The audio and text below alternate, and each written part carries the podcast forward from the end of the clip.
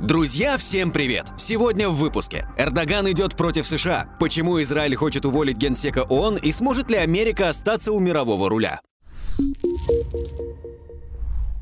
Израиль разворачивает наземную операцию. Вечером 27 ноября стало известно, что израильская армия Цахал начала наземную операцию в секторе Газа. По заявлениям Хамас, сектор был атакован Израилем с суши, моря и воздуха. Сначала в секторе Газа отключили мобильную связь, кабельный интернет, затем началась массированная артиллерийская подготовка. Аль-Арабия оценила удары как сильнейшие с начала войны. Далее поступали сообщения о заходе групп армии Израиля и активном движении танков. Официальный представитель армии обороны Израиля Даниэль Хагари подтвердил, что Цахал увеличил темп атак на сектор газа, атакуют подземные цели, объекты террористической инфраструктуры и расширяют масштабы сухопутной операции. Мусульманский мир резко отреагировал на сообщение о наступлении. Официальные лица Саудовской Аравии предупредили США, что наземная операция Израиля в секторе газа может иметь катастрофические последствия для Ближнего Востока. Раджеп Эрдоган призвал турок выйти на митинги в поддержку Палестины, а президент Ирана пригрозил ответными мерами. По официальным данным, в ночь на 28 октября Нетаньяху поступил звонок из Белого дома. США попросили свернуть операцию и ограничиться разовым вторжением в сектор с целью предотвратить масштабную эскалацию конфликта. По всей видимости, в этот раз Израиль решил последовать их совету, и вскоре в Цахал заявили, что массированные удары по сектору Газа и перемещение израильских групп у границы не являются официальным началом военной операции. Однако в ближайшие дни ситуация может резко поменяться. Мы продолжаем следить за ситуацией в нашем телеграм-канале. Ссылка будет в описании и закрепленном комментарии.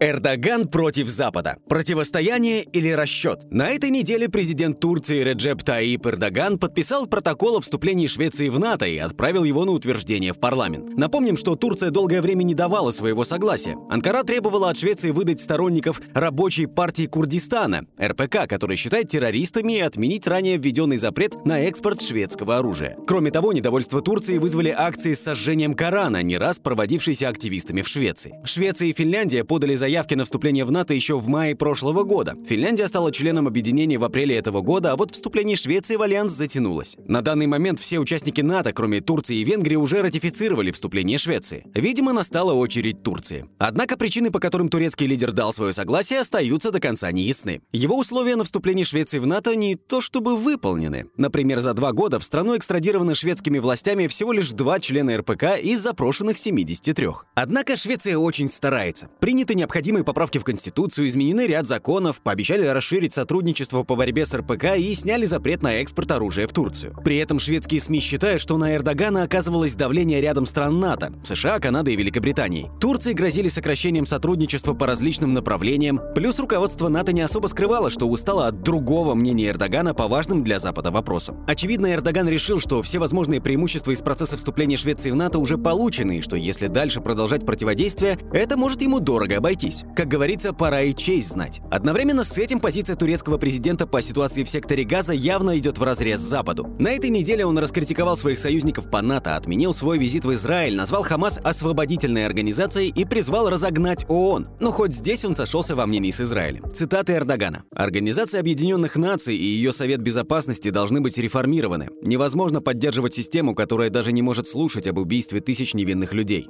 США и Израиль проиграют, так как они выступают против справедливости. Я пожал руку Нетаньяху один раз в жизни, в турецком доме в Америке. Он злоупотребил нашей доброй волей. Оправдание нападения – наследие кровавой истории Запада. Виновником резни в секторе Газа являются те, кто оказывает неограниченную помощь Израилю. Ну, намек мы все поняли. Фактически, турецкий президент возложил ответственность за гибель людей в секторе Газа на страны Запада. Такая реакция Эрдогана вполне логична, ведь большинство населения Турции поддерживает Палестину. В стране прошли масштабные антиизраильские акции протеста, на которых митингующие обстреляли здание посольства Израиля в фейерверками и пытались взять его штурмом. Кроме того, из-за сложной экономической ситуации в Турции растет социальное напряжение. А сейчас нарисовался хороший шанс сменить акцент с внутренней экономической повестки на внешний контур. Классический прием, как считаете? После таких откровенных антизападных заявлений Эрдогана фондовый рынок Турции за день упал на 7%, что стало самым сильным его падением после февральского обвала на фоне сильнейшего за десятки лет землетрясения.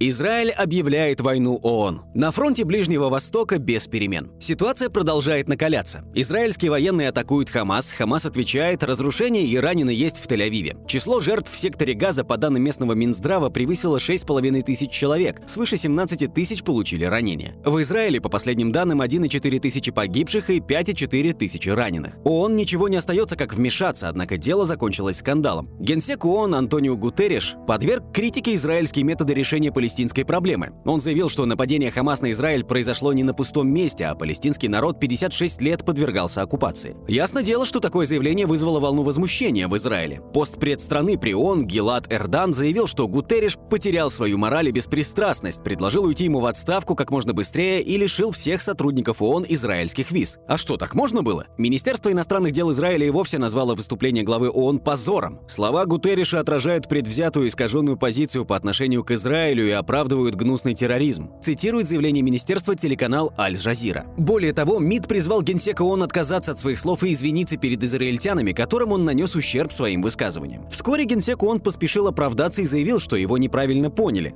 Однако кому это теперь интересно? Да и в целом Гутерришу не позавидуешь. С одной стороны, от него требуют безоговорочной поддержки еврейского государства и предоставления ему карт-бланша на продолжение силовой операции в Газе. С другой, обвиняют в бездействии, что приводит к затягиванию кризиса и гибели людей людей. Тем временем Белый дом советует руководству Израиля отложить наземную операцию, чтобы выиграть время для переговоров об освобождении заложников. Однако руководство Цахал опасается, что из-за проблемы с заложниками политическое руководство может либо затянуть с решением начать, либо не принять его вовсе. На фоне риска усугубления конфликта между Палестиной и Израилем Китай направил шесть военных кораблей на Ближний Восток. Об этом пишет американское издание The Sun. Напомним, что в ближневосточном конфликте Китай поддерживает сторону Палестины. По словам главы МИД КНР Вана И, Китай близко сотрудничает со всеми сторонами конфликта, чтобы ускорить окончание войны. Но историческая несправедливость в отношении Палестины продолжается уже более полувека. Стоит отметить, что оборонные расходы Китая ежегодно растут в последние несколько лет. В 2017 году они превысили 1 триллион юаней, около 144,6 миллиарда долларов. И в последующие годы они продолжали расти. В 2022 в бюджете также предусмотрели увеличение трат на оборону на 7,1%, практически до полутора триллионов юаней, около 229,07 миллиарда долларов.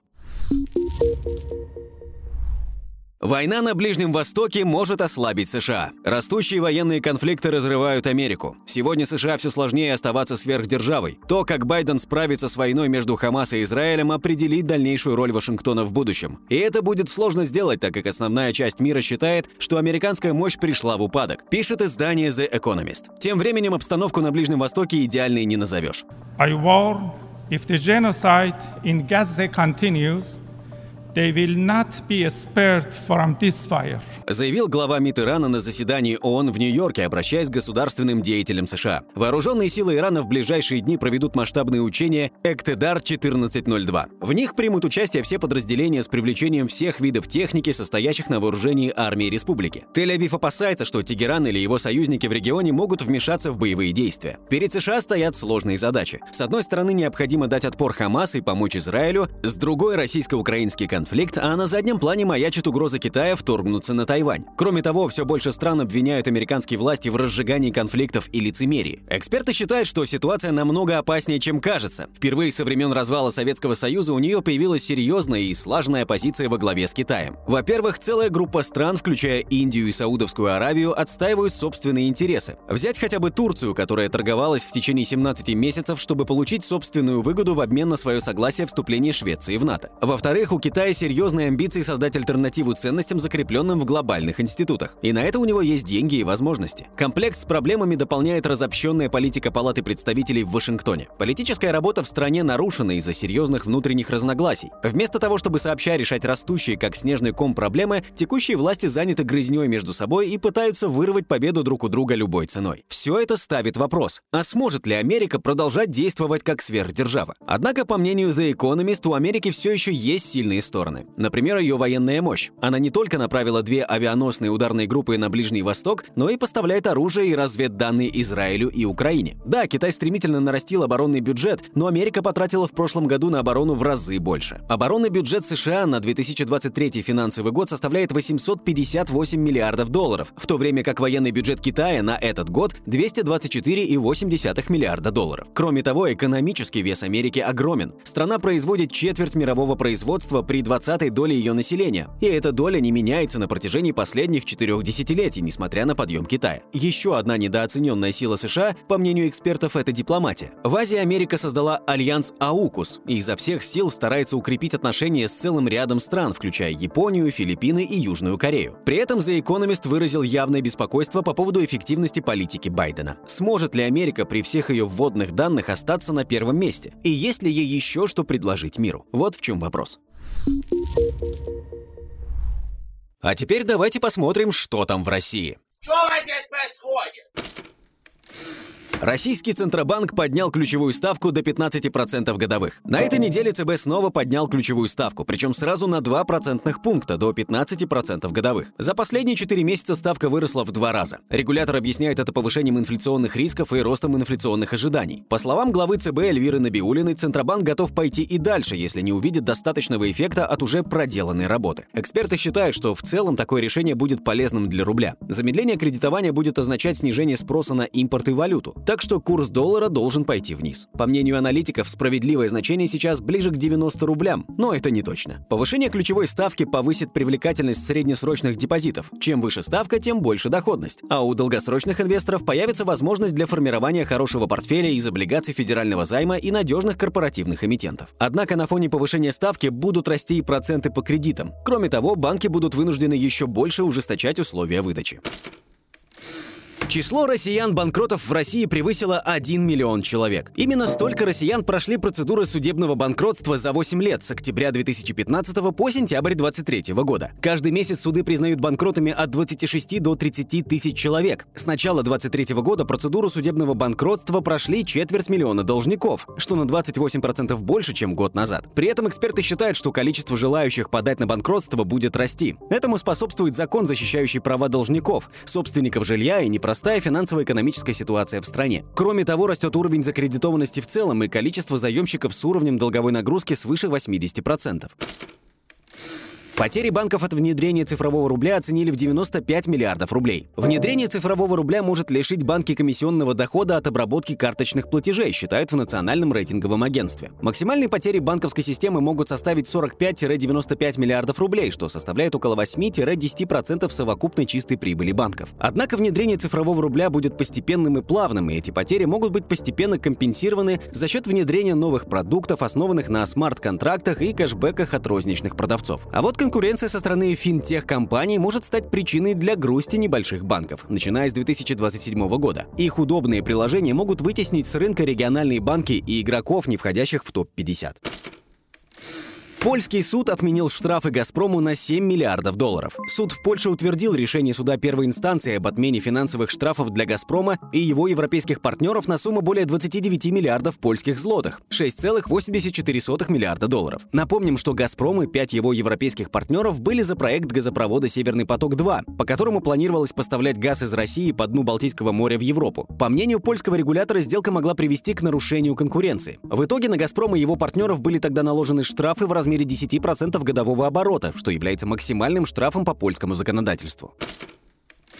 Представители Хамас прибыли с визитом в Москву. По информации российского МИДа, встреча состоялась 26 октября. Основной темой переговоров стала ситуация в секторе Газа и конфликт с Израилем в целом. Также стороны обсудили вопрос освобождения заложников и эвакуацию российских и иностранных граждан из зоны боевых действий. Это вызвало осуждение со стороны Израиля. Израиль расценивает приглашение делегации палестинского исламистского движения Хамас в Москву как поддержку терроризма и потребовали от России немедленно выслать их. Напомним, что в России Хамас не считается террористической организацией, поэтому с точки зрения российского законодательства поддержка Хамас не запрещена. В 2022 году лидер Хамас Исмаил Хания приезжал на переговоры в Москву. При этом Россия выступает против бомбардировок Газы и против терактов, совершаемых Хамас. Основным методом урегулирования конфликта Россия считает создание палестинского государства на основе резолюции ООН в границах 1967 года. Такой же позиции придерживаются Китай, Турция, Саудовская Аравия и Египет.